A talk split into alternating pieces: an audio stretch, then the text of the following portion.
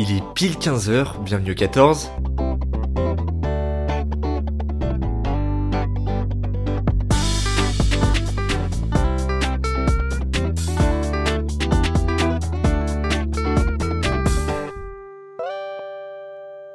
Bon, ça va vous? Entre les agriculteurs, Pierre qui a gagné la Starac, ou le fait qu'il n'y ait toujours pas de ministre du logement, bah écoutez, bienvenue en France, bienvenue dans le monde de l'actualité. Et justement, mais tiens, quelle mise en contexte de fou C'est pour ça que je fais cette intro là, parce que j'avais envie de parler d'actualité.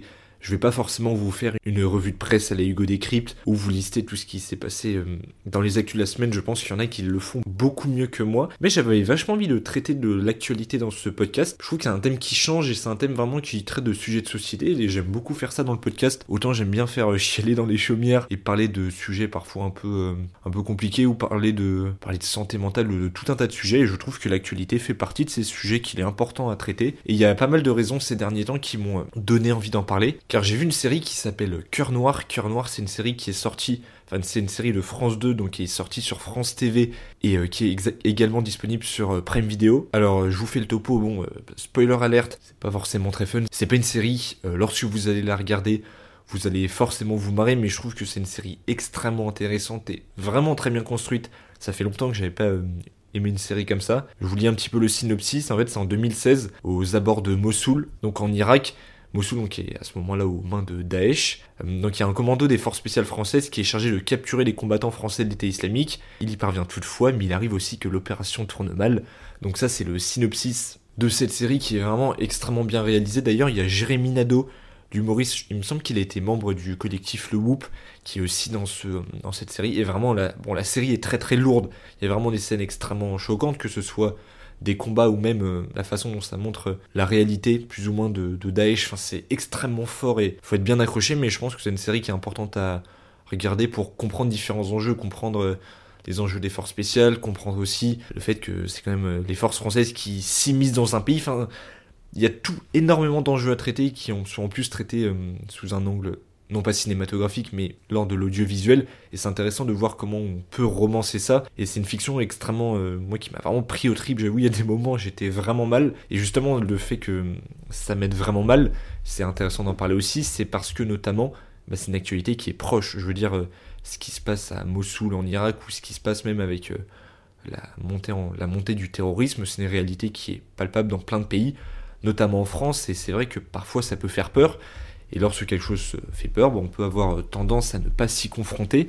Et du coup, moi, c'est ce qui m'a un peu euh, inspiré ce podcast et un peu une réflexion que je me suis faite lorsque je regardais cette série, où je me suis dit, est-ce que je continue? Parce que là, ça me montre des choses que j'ai pas forcément envie de voir. Je sais que ça fait partie de l'actualité et ça fait partie du quotidien de beaucoup trop de personnes, que ce soit les civils touchés par le terrorisme, notamment dans des pays du Moyen-Orient. C'est leur réalité, et euh, ne pas vouloir le voir, c'est aussi ne pas vouloir rendre compte de leur réalité. Donc en fait, il y a beaucoup de questions, je trouve, qui se posent, et ça montre à quel point l'actualité peut être anxiogène, et aussi, notamment, à quel point on peut tendance à avoir, et on est énormément dans ce cas-là, j'avoue que moi y compris, à ne pas vouloir faire face à l'actualité, ne pas vouloir se renseigner par choix, parce que tout simplement, l'actualité fait peur, l'actualité est anxiogène et on n'a pas envie de voir ça comme un poids, donc c'est, je trouve, un équilibre très compliqué à trouver.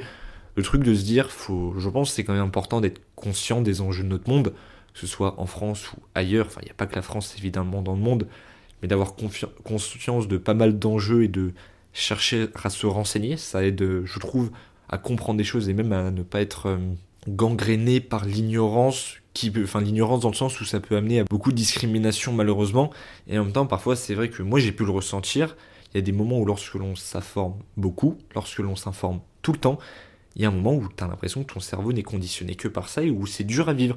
Donc c'est cette équipe compliquée à trouver, je voulais vachement en parler à travers ce podcast, et plus spécifiquement aussi peut-être faire un retour sur le métier de journaliste qui est vraiment enclin avec euh, évidemment l'actualité, c'est un petit peu le but, et un podcast que j'ai trouvé vraiment excellent dernièrement, c'est le podcast de McFly et Carlito qui s'appelle euh, Table Oval.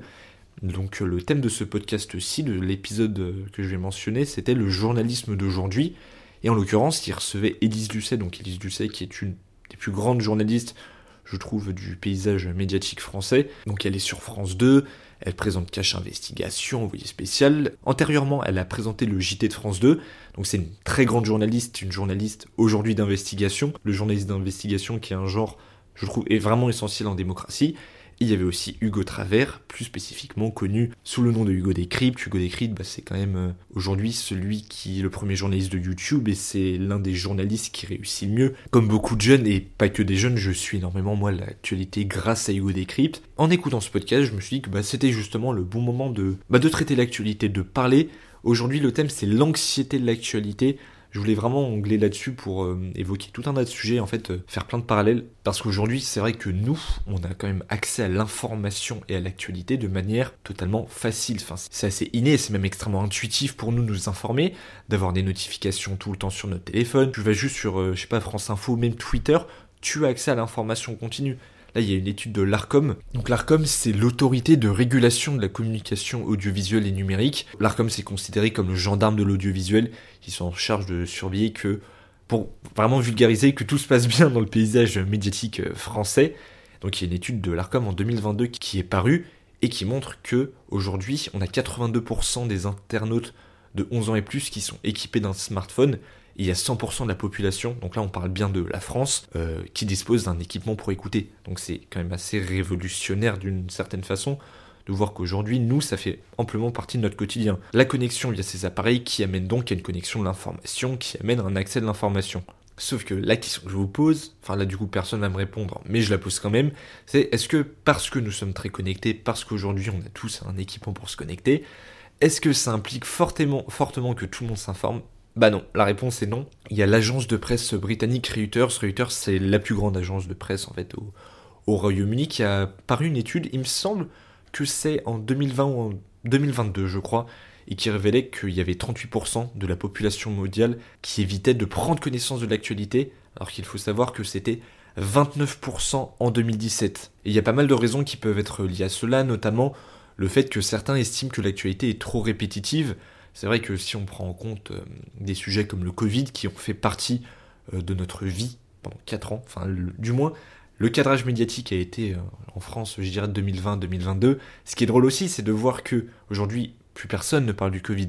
de fait, dans les médias, on n'en parle plus, alors que c'est toujours une réalité. La maladie continue d'être là, sauf qu'on n'en parle plus. C'est pas parce qu'on ne parle plus d'un sujet qu'il n'existe plus, mais c'est là qu'on voit justement que le cadrage médiatique est extrêmement important. Et il y a 43%, il me semble, de l'échantillon interrogé dans cette enquête qui révélait justement un sentiment d'anxiété face à des, euh, informations angoissantes. C'est vrai que c'est toujours, je trouve, la frontière euh, très compliquée à trouver. Le fait de s'informer, notamment dans des enjeux comme le conflit israélo-palestinien, ou même la guerre en Ukraine, il y a tellement d'atrocités qui sont commises, de vrais crimes. il y a quand même des génocides en ce moment qui ont, lieu, il se passe des choses vraiment gravissimes. J'essaye de m'informer, je, vraiment j'essaie de m'informer au mieux sur ce conflit, d'entendre les, les deux parties, d'entendre les deux parties, de m'informer comme on le peut quand on voit que Israël euh, interdit les journalistes euh, dans la bande de Gaza et que c'est pas possible et qu'il y a un vrai désert d'informations. Ça montre à quel point, euh, je trouve, l'action de ce gouvernement d'extrême droite est délétère, mais là n'est pas le sujet. Mais des sujets comme la guerre en Ukraine, comme j'ai dit, quand même la famine dans énormément de pays, ou même des conflits qui sont marginalisés. Il y a tellement de choses gravissimes que parfois on peut avoir tendance, et moi y compris, et c'est triste, à ne pas vouloir s'informer un peu, mettre un rideau devant nos yeux pour ne pas avoir affaire à ça. D'un côté, on se dit, j'ai quand même envie de savoir, c'est important même par respect pour ces gens, pour être conscient, c'est important d'être conscient, nous on est en France quand même, je trouve, assez privilégié, même s'il y a beaucoup de choses très compliquées dans notre pays. Je pense qu'on est quand même un pays où notre situation sociale et politique, bien qu'elle soit compliquée, n'est pas ce qu'elle est dans des pays par exemple d'Asie ou d'Afrique. Donc tout est quand même à remettre dans un contexte, donc c'est important de prendre conscience, je pense, de la chance qu'on a d'être dans un pays comme le nôtre et de suivre aussi l'actualité d'autres pays. Mais de l'autre, parfois, c'est tellement angoissant et ça fait mal, ça devient une vraie charge. Et aussi ce sentiment d'impuissance, le fait de se dire, moi, qu'est-ce que je peux faire à mon échelle que ce soit dans le cas du conflit israélo-palestinien ou même la guerre en Ukraine, qu'est-ce qu'on peut faire? Et le sentiment d'impuissance, je trouve que lorsqu'on fait face à hum, l'actualité, c'est très compliqué, vraiment très compliqué. Et ce que relève aussi cette enquête de Reuters, c'est qu'il y a beaucoup de gens pour qui l'information est compliquée à comprendre. Et ça, c'est totalement normal. Et justement, je trouve que le parallèle peut être fait avec l'importance de la vulgarisation sur que ce soit des réseaux sociaux ou même YouTube, la vulgarisation politique, la vulgarisation de l'information. Et ça, c'est hyper bien parce que ça peut permettre à des gens qui n'ont pas forcément les clés de comprendre, parce qu'on leur a pas forcément appris, ou des gens qui comprennent pas, parce que aussi c'est hyper compliqué l'actualité. je trouve que des youtubeurs comme Hugo Décrypte ou même euh, Gaspard G, c'est extrêmement important parce que grâce à leur action, je trouve, grâce au format qu'ils utilisent, et même grâce aux canaux qu'ils utilisent comme YouTube ou même Samuel Etienne, le journaliste de France 3 sur Twitch, ça permet vraiment, je trouve, en utilisant des canaux propres à notre génération, de toucher un panel beaucoup plus large et de la rendre beaucoup plus accessible l'information. Je pense que l'actualité, c'est du fond et de la forme. Le fond, ce qu'on dit, pourquoi on le dit, la façon dont on le dit, et la forme, la façon dont on l'englobe justement, c'est un entre-deux qu'il faut trouver, et justement c'est comme ça, je trouve, qu'on rend l'information accessible. Et c'est génial aujourd'hui de voir par exemple des reportages de Gaspard G qui sont très simples d'accès, même le, c'est intéressant de s'intéresser au ton qu'il emploie, qu'il est euh, assez familier, mais c'est pas du tout négatif de la façon dont je le dis. Je trouve que c'est assez réussi. Et Hugo décrypte ses actus du jour, ses formats assez courts, ses formats carousel. Ça a permis, et on le voit, le succès d'Hugo décrypte. C'est dingue, tous les jeunes aujourd'hui parlent d'Hugo décrypte. Il y en a qui aiment, il y en a qui n'aiment pas. Chacun, je, chacun son avis. Personnellement, j'aime beaucoup. Mais qu'on aime ou pas son ton, qu'on trouve trop, trop neutre ou non, le fait est qu'il a permis de rendre l'information accessible et qu'aujourd'hui, bah, il y a beaucoup de jeunes qui, même s'ils ne comprennent pas toute l'actualité, ils peuvent la suivre. Et il a donné l'envie de la suivre. Et ça, c'est important. Et les chiffres parlent de même. Les chiffres parlent de même. C'est vrai que peut-être que nous, les jeunes, aujourd'hui, on regarde, on lit plus la presse écrite, euh, on suit plus le JT comme pouvaient le faire nos parents ou nos grands-parents. Nous, aujourd'hui, on a basculé du côté de l'information sur les réseaux sociaux. Et c'est pas une mauvaise chose. Et c'est important. Aujourd'hui, on voit que tous les médias ont des comptes sur les réseaux sociaux, même les médias plus traditionnels comme Le Monde, Le Parisien, ils font des vidéos sur TikTok, Instagram. On voit qu'ils ont compris que les stratégies aujourd'hui pour toucher une audience plus large, c'était de passer par les réseaux sociaux. Pour revenir sur euh, l'enquête de Reuters, du coup de 2022, c'était ça, c'était bien 2022, ils constatent qu'aujourd'hui, les réseaux sociaux, c'est la source d'information principale des jeunes. On voit que l'utilisation de Facebook aujourd'hui est assez dépassée, notamment par Instagram. Et euh, il y a un média comme TikTok qui a connu un engouement qui a en fait quintuplé en 3 ans. C'est-à-dire qu'on parle de, on passe de parmi les médias sociaux de 3% d'utilisation en 2019 à 16% en 2022. YouTube, par exemple, entre 2014 et 2022, c'est passé de 16% à 19% pour s'informer. Instagram de 2 à 12%. Donc aujourd'hui, il y a énormément de comptes sur TikTok, même de culture générale, d'actualité. Il y a beaucoup de journalistes, euh, comme je disais, du Parisien du Monde qui axent sur TikTok et Instagram. Et aujourd'hui, on a accès à l'information tout le temps qu'elle provienne de médias plus traditionnels, de médias qu'on va dire sûrs, du moins de gens qui ont la qualité de, de journalistes, des sources qu'on va considérer comme fiables. Mais justement, le versant de la médaille, on en parle beaucoup et c'est une réalité, notamment par le biais de Twitter, c'est le déploiement de fake news, de fausses informations. En plus, avec le rachat euh, de Twitter maintenant X par euh, Elon Musk, la pression qu'il peut mettre sur euh, Twitter et le fait de se dire qu'un actionnaire détient un média comme Twitter, tu peux avoir tendance à penser qu'il y a un risque que ce soit ses intérêts privés à lui qui priment sur l'application au lieu du bien-être que ça peut avoir sur la population et les enjeux liés aux fake news. Donc les fake news, c'est les fausses informations qui sont dans le but ou non de tromper l'audience et de faire croire des choses fausses pour orienter les comportements.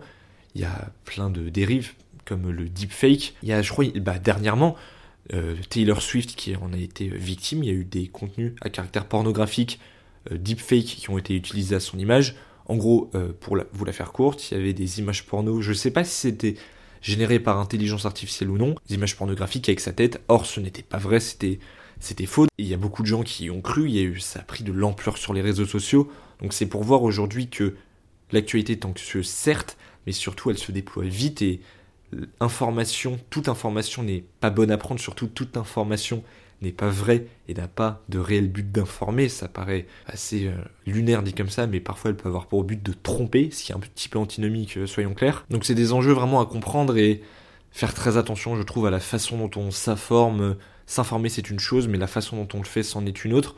Et euh, moi, je tenais un petit peu à parler de la façon dont je m'informe. Je prétends pas évidemment être un exemple d'information, je suis pas l'AFP, mais vu que l'année dernière j'ai passé les concours d'entrée aux écoles de journalisme, j'en suis venu à beaucoup m'informer. Personnellement, j'essaye vachement de diversifier mes sources d'information, euh, que ce soit à travers les réseaux sociaux, la radio, la télévision. J'essaye de regarder un peu la télévision. Je regarde pas mal YouTube, moi, des, soit Gaspard G, Hugo Décrypte ou même des, des séquences de reportages. J'écoute beaucoup euh, la radio en podcast. Personnellement, j'écoute beaucoup RTL. En fait, vous pouvez écouter un podcast, c'est-à-dire le journal de 7 heures, le journal de 8 heures. Je vous invite vraiment à le faire parce que c'est 10 minutes, c'est des flash infos en fait, et c'est très bien construit. Ça permet de suivre l'actualité avec, euh, avec régularité sans que ça devienne trop, euh, trop anxiogène. Et Twitter aussi, j'avoue que je suis beaucoup de personnalités politiques sur Twitter, de médias, et même le fil d'actualité Twitter est euh, extrêmement bien, enfin l'algorithme est très bien fait, donc il te montre un petit peu ce que, déjà ce que tu veux voir et aussi les personnes que tu, que tu veux suivre. Mais pour ceux qui veulent être journalistes ou non, ou ceux qui veulent commencer à vraiment suivre l'actualité, j'ai des petits podcasts euh, à vous conseiller, notamment le podcast euh, international de France Inter. Euh, il y en a 4-5 par jour, et c'est différents journalistes comme Pierre Aski, qui notamment parle de relations internationales ou d'autres parfois de politique plus nationale, et ça permet vraiment d'avoir un œil extrêmement global sur tout ce qui se passe. C'est un podcast très très intéressant. Par exemple, là, il y a un podcast de 3, 3 minutes, donc c'est des podcasts assez courts de Pierre Aski, et c'est une république catholique au pouvoir à Belfast, c'est historique, et ça permet vraiment de suivre l'actualité de manière extrêmement globale. Donc voilà, je vous conseille aussi euh, évidemment Hugo Décrypte, c'est très très bien pour suivre l'actualité, ou même le journal de France Inter, le journal de France Inter qui est très bien, moi j'aime beaucoup d'ailleurs euh, Sonia, euh, Sonia De Villers, je trouve que c'est une très très bonne journaliste. Mais voilà, l'année dernière, c'est vrai que du coup, comme je disais, j'ai passé les concours d'entrée aux écoles de journalisme, que je n'ai pas eu, je pense que je reparlerai euh, un petit peu un jour de tout ce que ça m'a appris, même de la claque que ça a été. En fait, lorsque tu passes les concours d'entrée aux écoles de journalisme, on te dit, et à juste titre, qu'il faut beaucoup, beaucoup suivre l'actualité. Il y a cette phrase, connaître l'actualité sur le bout des doigts. Je trouve ça un peu utopiste et même Je trouve que ça ne sert à rien, mais bon, voilà. C'est peut-être pour ça que j'ai pu les écoles d'ailleurs. C'est bien de connaître l'actualité, mais de tout apprendre par cœur, je pense, ce n'est pas possible. L'essentiel, c'est de le comprendre. Et donc je suivais tout le temps, tout le temps, tout le temps, tout le temps l'actualité. Et je l'ai ressenti à la fin de l'année. Bon, pour tout un tas d'autres raisons, j'étais assez euh, fatigué. Mais je n'en pouvais plus. Je sentais que mon, mon, cerveau en avait marre de tout le temps entendre des gens parler d'actualité. Ça devenait assez anxiogène. Moi j'écoutais euh, Europe 1, j'écoutais RTL, France Inter, plus les podcasts dont je vous ai déjà parlé. Et c'était trop, j'avais l'impression d'être en contact avec l'actualité tout le temps. En fait, il n'y a pas de place au calme, et c'est vrai que c'est anxiogène, je vais pas mentir, c'est assez anxiogène là-dessus. Et ça, des questions d'ailleurs qui m'ont fait m'interroger sur le fait de si je voulais être journaliste ou non. Et je me suis vraiment dit, est-ce que j'ai envie d'un métier où, euh, fatalement, foncièrement, je vais toujours être en contact avec l'actualité? Est-ce que je veux que ça soit mon quotidien? Suivre tout le temps l'actualité, devoir faire des reportages Alors évidemment, quand tu es journaliste, le suivi de l'actualité n'est pas aussi important ni aussi euh, conséquent que lorsque tu passes les concours. Mais c'est des questions que je me suis posées et que j'invite euh, tous ceux qui veulent être journalistes à se poser. Est-ce que vous voulez vraiment faire de votre vie, faire de votre profession un contact avec l'actualité? Après, évidemment, il faut prendre du recul et l'actualité, c'est pas forcément mal, c'est important de le traiter aussi. Mais moi, ce suivi aussi vraiment intense m'a limite un peu ouais, dégoûté de, de tout ça et je me suis euh, senti un peu étouffé. Et aussi, c'est vrai, si on a peut-être tendance à déjà on s'informe différemment, c'est une chose, mais à moins s'informer. Et quelque chose dont je voulais, euh, parler, c'est le phénomène de l'éco-anxiété qui euh, a totalement des conséquences sur notre façon de nous informer.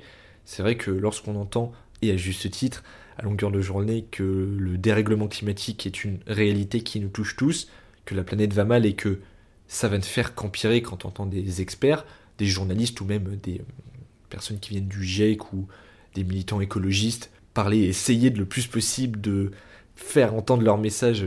C'est vrai qu'il y a des gens pour qui la réalité, c'est vrai que moi parfois aussi, pour qui c'est tellement dur à entendre, ou parfois c'est tellement, ça fait tellement peur et on se sent tellement, je trouve, impuissant, notamment parce que ça ne dépend pas que l'action, je pense, individuelle, ça dépend aussi l'action euh, des grands groupes, de, de grosses entreprises et même l'action des gouvernements, se sentir totalement impuissant et même se sentir anxieux.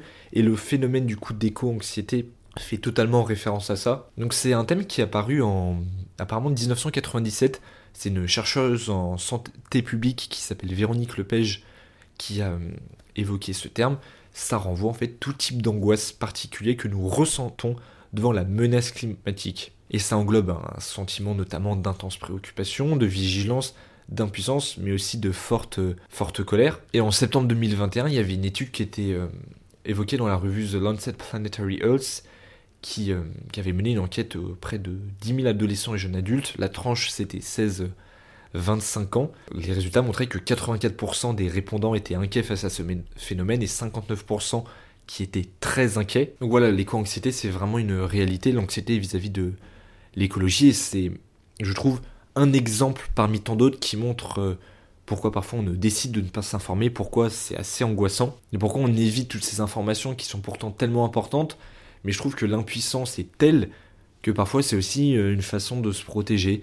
C'est du déni, c'est sûr, c'est du déni informationnel, c'est... Il n'y a pas de bonne réponse, hein. franchement, je dis pas que je comprends, mais, mais moi, parfois, évidemment, face à tout ce flux d'informations, bah, je pense implicitement, on sélectionne les informations qu'on veut prendre en compte ou non, et l'éco-anxiété est révélateur de, cela. Et je trouve que cette anxiété de l'actualité, elle se ressent aussi dans le paysage médiatique, dans le sens où il y a des euh, conséquences démocratiques, euh, aujourd'hui, qui sont assez... Euh, je vais pas dire délétère, mais hyper, euh, hyper inquiétante, notamment la, confiance envers les médias, lorsqu'on voit qu'il y a des médias qui sont de plus en plus orientés politiquement, que ça des, qui ne devraient pas d'ailleurs avoir ce rôle aussi, lorsqu'on voit que les lignes éditoriales changent gravement, qu'il y a des fausses informations qui sont propagées, avec, de voir à quel point parfois l'information est traitée, je trouve, avec un manque de justesse flagrant, notamment lorsque tu as des médias privés qui sont aux mains d'une seule et même personne, notamment l'exemple de, de CNews, de voir notamment la façon dont ils traitent le cas des violences policières, le cas de la religion, de l'écologie. Parfois, au-delà de, évidemment la liberté d'expression, liberté d'opinion, liberté d'information, c'est quelque chose que je respecte et qui est important, de pas aussi, euh, je trouve, parler qu'avec des gens qui ont les mêmes idées que nous, mais entendre des gens qui ont des points de vue différents, c'est extrêmement important. Lorsque je trouve que ça va trop loin et que justement ils en viennent à propager des choses fausses et justement qui vont orienter les comportements et entretenir toutes sortes de discriminations, que ce soit l'islamophobie, le racisme ou l'homophobie, là ça devient dangereux. Et qui plus est, quand tu es dépositaire comme ça un peu, non pas de l'autorité, mais de ce rôle d'information, il y a une vraie responsabilité qui se met en marche et qu'il ne faut absolument pas négliger. Et aussi le risque, avec je trouve l'anxiété de l'information, c'est qu'on peut avoir tendance à éviter certaines informations, à ne pas vouloir s'y confronter, tout simplement parce qu'elles vont à l'encontre de ce que l'on pense. Et justement, c'est, je trouve, le, le point négatif de ce qu'on appelle les biais de confirmation. C'est lorsque, notamment, c'est vachement entretenu par les logiques algorithmiques comme TikTok ou Instagram, ou même Twitter qui ne nous montre que des contenus qu'on aime. L'algorithme cible très bien nos préférences, va donc nous montrer des contenus qu'on aime. Et le risque là, c'est qu'on soit enfermé dans une espèce de bulle où on ne fait face qu'à une réalité et où justement on est complètement coupé du monde extérieur et c'est un risque aussi avec l'information. C'est pour ça c'est important, je pense, de s'informer avec plusieurs médias pour avoir un œil déjà assez global et ne pas chercher à vouloir éviter des informations sous prétexte qu'elles vont à l'encontre euh, de ce que l'on pense. La partie témoignage est de retour et je vous ai posé une question sur euh, Instagram qui était alors, continuez-vous de vous informer sur l'actualité et trouvez-vous cela angoissant Aujourd'hui, comme d'habitude, on a deux témoignages, on les écoute et on en parle juste après. Salut alors, perso, j'ai un rapport à l'actualité qui est un peu particulier parce que euh, je fais des études pour faire du journalisme. Donc forcément, quand tu veux être journaliste, t'es un peu obligé et tu aimes aussi t'informer. Donc euh, moi, mon quotidien, c'est vraiment euh, d'aller sur les réseaux, sur Twitter, sur Insta, etc., de regarder les derniers, la dernière interview de Brut, de Combini, les derniers tweets du Monde, de la BBC, tu vois, les trucs comme ça. Et d'aller aussi lire, bien sûr, bah, des articles, regarder des documentaires, des JT. Enfin, tu vois vraiment, l'information, c'est quelque chose qui est un peu au centre de ma vie, enfin, soyons honnêtes. Mais quand tu regardes la situation dans le monde, moi personnellement, c'est quelque chose qui me fait extrêmement peur et qui m'angoisse énormément parce que le monde va très très mal, que ce soit la France ou le monde de manière générale à l'international. Euh, quand tu regardes toutes les guerres, quand tu regardes les, tous les conflits, euh, la situation écologique du monde, euh, la situation économique, quand tu vois qu'il y a encore des gens qui dorment dans la rue, euh, franchement, c'est vraiment des choses qui font mal au cœur, qui limite, tu vois, je vais pas te mentir, qui me mettent les larmes aux yeux des fois quand je lis des choses et que je regarde des choses parce que ça fait mal de voir ça, de voir à quelle situation on est arrivé aujourd'hui. Et tu vois, je suis quelqu'un qui consomme aussi pas mal de, films et de livres, euh, type euh, Hunger Games, Black Mirror, tu vois, j'ai saigné la série, j'ai lu aussi La Servante écarlate quand j'étais au lycée. Et franchement, quand tu regardes la situation dans ces, dans ces fictions, dans ce qu'on appelle des dystopies, bah c'est exactement la même chose que ce qui se passe maintenant. Donc on n'en est pas à la situation extrême de ces fictions, mais on en est vraiment au tout début, au commencement, Quand tu regardes La Servante écarlate, la situation de l'IVG en France, aux États-Unis, dans le monde, c'est affreux parce que tu retrouves exactement ce qui se passe au début de ce livre et tu as vraiment le sentiment que les gens n'apprennent pas justement de ces fictions, qu'ils reproduisent les mêmes erreurs un petit peu, qu'ils se laissent complètement faire et que bah on va en arriver à ça un jour. Et ça, ça fait vraiment peur. Donc forcément, moi, dans ma manière de consommer l'information, j'ai un peu changé. Il y a des moments qui où j'arrive plus en fait à m'informer, où je laisse de côté parce que ça m'angoisse, où je fais complètement autre chose, j'essaie de me divertir, de penser à autre chose, parce que penser à tout ce qui se passe dans le monde, ça fait trop peur, ça m'angoisse trop, et donc je laisse ça de côté en me disant bah je m'informerai mais plus tard. Là pour l'instant, pas j'ai envie de faire abstraction, mais un peu en fait j'ai envie de m'isoler un peu et me dire ok euh, on réglera le problème après. Pour l'instant on fait une pause. Alors merci à la première euh, participante au podcast. Merci beaucoup Fanny du coup pour euh, ton témoignage. Et témoignage hyper intéressant en plus, on a des, on a des particularités, du moins des, des similitudes le fait que bah, on veuille être journaliste. Je sais qu'elle passe ses concours, mais du moins on a, on a vécu du coup cette même, cette même temporalité-là. Et ce que montre son témoignage aujourd'hui, c'est vraiment que nous les jeunes, bon, on s'informe via les réseaux sociaux. Lorsqu'elles disent qu'elles s'informent via un TikTok, Insta, et même euh, à travers des médias qui sont euh, présents justement que sur les plateformes comme euh, Combini ou Brut, ça montre qu'aujourd'hui à quel point le paysage médiatique c'est renouveler et à quel point bah, déjà euh, ça occupe justement une place importante euh, dans notre vie. Et il faut aussi dire, et justement elle le dit, elle le dit bien, euh, ce qui se passe en France c'est bien, c'est important de suivre l'actualité de, je pense, de notre pays, notamment avec tous les enjeux liés à la crise des agriculteurs. Mais il n'y a pas que la France. On a tendance parfois, c'est vrai, à s'intéresser à que ce qui est près de nous, c'est-à-dire nous-mêmes, mais au final, parfois ce qui est loin, on peut tendance à voir bah parfois euh, tendance en, limite on dirait qu'on s'en fiche comme si c'était pas important ou comme si euh, sous prétexte que c'était loin géographiquement ça ne nous touchait pas et c'est pour ça que je comprends parfois les critiques qu'il y a pu y avoir euh, lorsqu'on parlait de, la guerre en Ukraine. Il y a des gens qui ont dit mais en fait juste par sous prétexte que c'est aux portes de l'Europe comme dirait Emmanuel Macron là oui on en prend conscience de l'enjeu. Évidemment c'est un enjeu gravissime et c'est effroyable ce qui se passe avec ce conflit. Mais parfois ce qui peut se passer par exemple en Afrique ou au Moyen-Orient, sous prétexte que même parfois on le banalise tellement et on a l'impression qu'on a l'habitude de ces atrocités, bon, on a tendance à pas s'y intéresser. C'est pour ça que c'est important aussi de parfois, je trouve, de faire une pause dans l'actualité, de ne pas la suivre tout le temps. Un petit conseil que j'aimerais donner même à ceux qui préparent les concours d'entrée aux écoles de journalisme ou à ceux qui d'ailleurs qui n'y passent pas, mais c'est le fait de parfois faire une pause dans l'actualité, de ne de ne pas être euh, en surabondance vis-à-vis de ça et de ne pas être submergé, enfin de vraiment faire des pauses et de aussi se préserver soi. C'est trouver cet équilibre entre être conscient et en même temps se, euh, se préserver. Et moi, ça me fait dire justement son témoignage, elle commence par le fait de dire qu'elle aime suivre l'actualité, que ça va faire partie de son métier d'ailleurs, et qu'elle aime ça. Bah moi justement, ça me fait me dire, euh, je sais pas si j'aime toujours ça. Je pense que j'ai pas encore digéré le, les concours et que je suis un peu trop en pas en colère vis-à-vis du métier de journaliste, mais je pense que j'ai pas forcément les idées claires là-dessus, qu'il me faut encore du temps. Mais je m'interroge sur le fait de est-ce que vraiment l'actualité, j'aime toujours ça? Est-ce que le traitement d'actualité me passionne toujours? C'est des questions, euh, des questions qui se posent. Et ben maintenant, on passe au deuxième, euh, je deuxième reportage, deuxième témoignage, et on écoute et on en parle, pardon. Hello, du coup, moi c'est Chloé, et je dirais pas que l'actualité euh, et le fait que ce soit hyper angoissant tout ce qui se passe avec les guerres, etc., m'empêche ou en tout cas me freine à m'informer. Mais plutôt que j'ai l'impression d'être dans un espèce de cercle vicieux où en gros, euh, par exemple, moi je suis pas du tout euh, intéressée par tout ce qui est politique, etc. C'est quelque chose qui m'intéresse pas. Mais euh, j'ai l'impression de ressentir une pression de la part bah, des générations plus âgées, mais même pas forcément, enfin aussi des, des jeunes. du fait qu'on ait grandi avec les réseaux sociaux et avec un accès à l'information beaucoup plus important qu'avant, et eh ben, de sentir que je suis obligée de m'informer, obligée d'être au courant de tout parce que j'ai les outils pour. Et euh, c'est vrai que c'est un peu... Ça, je trouve que ça, crée vraiment une pression où euh, on doit un peu tout savoir de l'actualité, sinon il y a une sorte de honte, je trouve. Et le problème, c'est que du coup, je me sens un peu forcée, du coup, j'ai encore moins envie de le faire, et du coup, je m'informe moins que si je ressentais pas cette pression. Donc, je dirais pas que je m'informe pas, parce qu'en vrai, je trouve qu'aujourd'hui avec les réseaux sociaux, même si t'as pas envie de t'informer, en vrai, euh, l'information est sous tes yeux. Mais ça ouais, ça m'angoisse de, de pas, parfois d'être dans des conversations et de pas savoir ce qui se passe et de prendre des réflexions. Euh. Je trouve que ouais, il y, a un peu une pression quand même autour du fait de s'informer. Encore une fois, merci Chloé, donc merci Clo-Clo. Chloé, donc c'est la fameuse hôte du podcast L'heure de l'apéro. N'hésitez pas à vous abonner et à aller écouter des podcasts. J'ai participé au podcast sur la responsabilité parentale, donc vraiment n'hésitez pas et merci encore Clo-Clo. Ça pour le coup, j'y avais jamais tellement pensé vu que moi j'ai toujours énormément suivi l'actualité.